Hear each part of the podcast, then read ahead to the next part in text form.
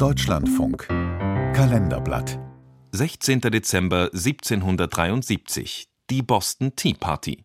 Vor 250 Jahren protestierten Siedler an der amerikanischen Ostküste gegen die britische Kolonialmacht.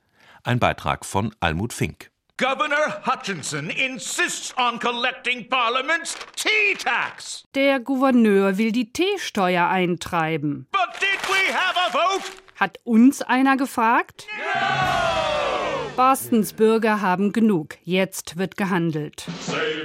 Es ist der 16. Dezember 1773. Die Nacht stockfinster und bitterkalt. Trotzdem ziehen sie los. Ein paar Dutzend Männer, die Gesichter bemalt wie Indianer. Wer sie sind? The Sons of Liberty, die Söhne der Freiheit. Eine Gruppe britischer Siedler in Nordamerika. Sie pfeifen auf Londoner Gesetze und auf Vorschriften, die ihnen das Mutterland macht.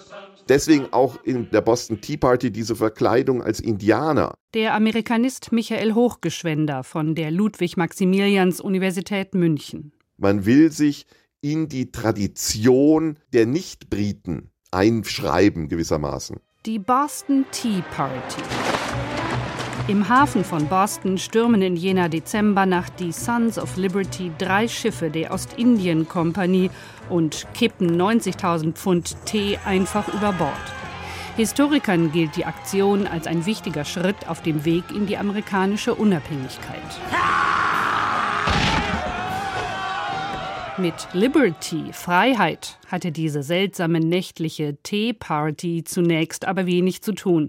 Es ging ganz schnöde um Geld. Das Problem war, dass mit dieser Teesteuer vor allen Dingen die amerikanischen Zwischenhändler für Tee ausgeschaltet wurden. Das heißt, die Ostindien-Kompanie wollte direkt die Kontrolle über die Gewinne aus dem Teeverkauf haben.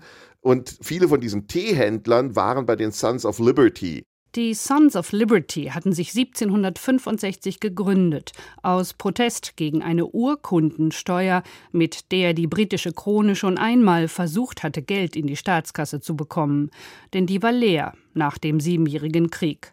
König und Parlament fanden es nur recht und billig, von den Kolonisten Abgaben zu verlangen. Untertanen des britischen Königs im Mutterland zahlten 26 mal mehr Steuern als amerikanische Untertanen des britischen Königs. Also die Amerikaner haben praktisch überhaupt keine Steuern bezahlt. Ein paradiesischer Zustand, den galt es zu erhalten. Deshalb riefen die Sons of Liberty 1773 in Boston No Taxation, keine Steuern. Dann wurde der Slogan politisch aufgeladen. No Taxation without Representation hieß es jetzt. Wenn schon Steuern, dann auch Sitze in Westminster im Londoner Parlament. Dort waren die Bewohner der amerikanischen Kolonien nämlich gar nicht vertreten. Nur am Ende wollten sie das gar nicht mehr sondern lieber gleich sich selbst regieren, völlig unabhängig von Großbritannien. Dass die Unabhängigkeit erreicht wurde, ist einer ungewöhnlichen Allianz zu verdanken, über Klassenschranken hinweg. Auf der einen Seite stand die Elite Neuenglands.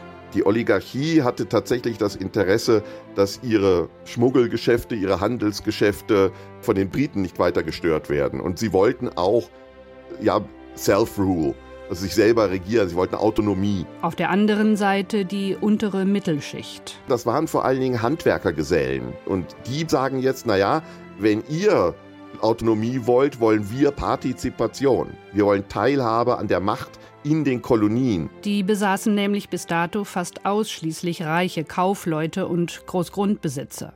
Da wollten diese urbanen unteren Mittelklassen hineinstoßen. Schnell radikalisierten sie sich. Dann blieb der Oligarchie wenig übrig, als sich dieser Radikalisierung anzuschließen, denn sonst hatten sie Angst, würden sie von diesen Leuten überrollt werden. Seit 1710 war es immer wieder zu lokalen Aufständen gekommen, regelrechten Hungerrevolten, bei denen die Häuser von Oligarchen in Brand gesteckt wurden.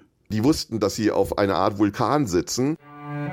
Und vor diesem Hintergrund haben sie dann gesagt, gut, wenn die jetzt radikaler werden, werden wir auch radikaler. Und dann kommt auch die Idee allmählich auf Unabhängigkeit.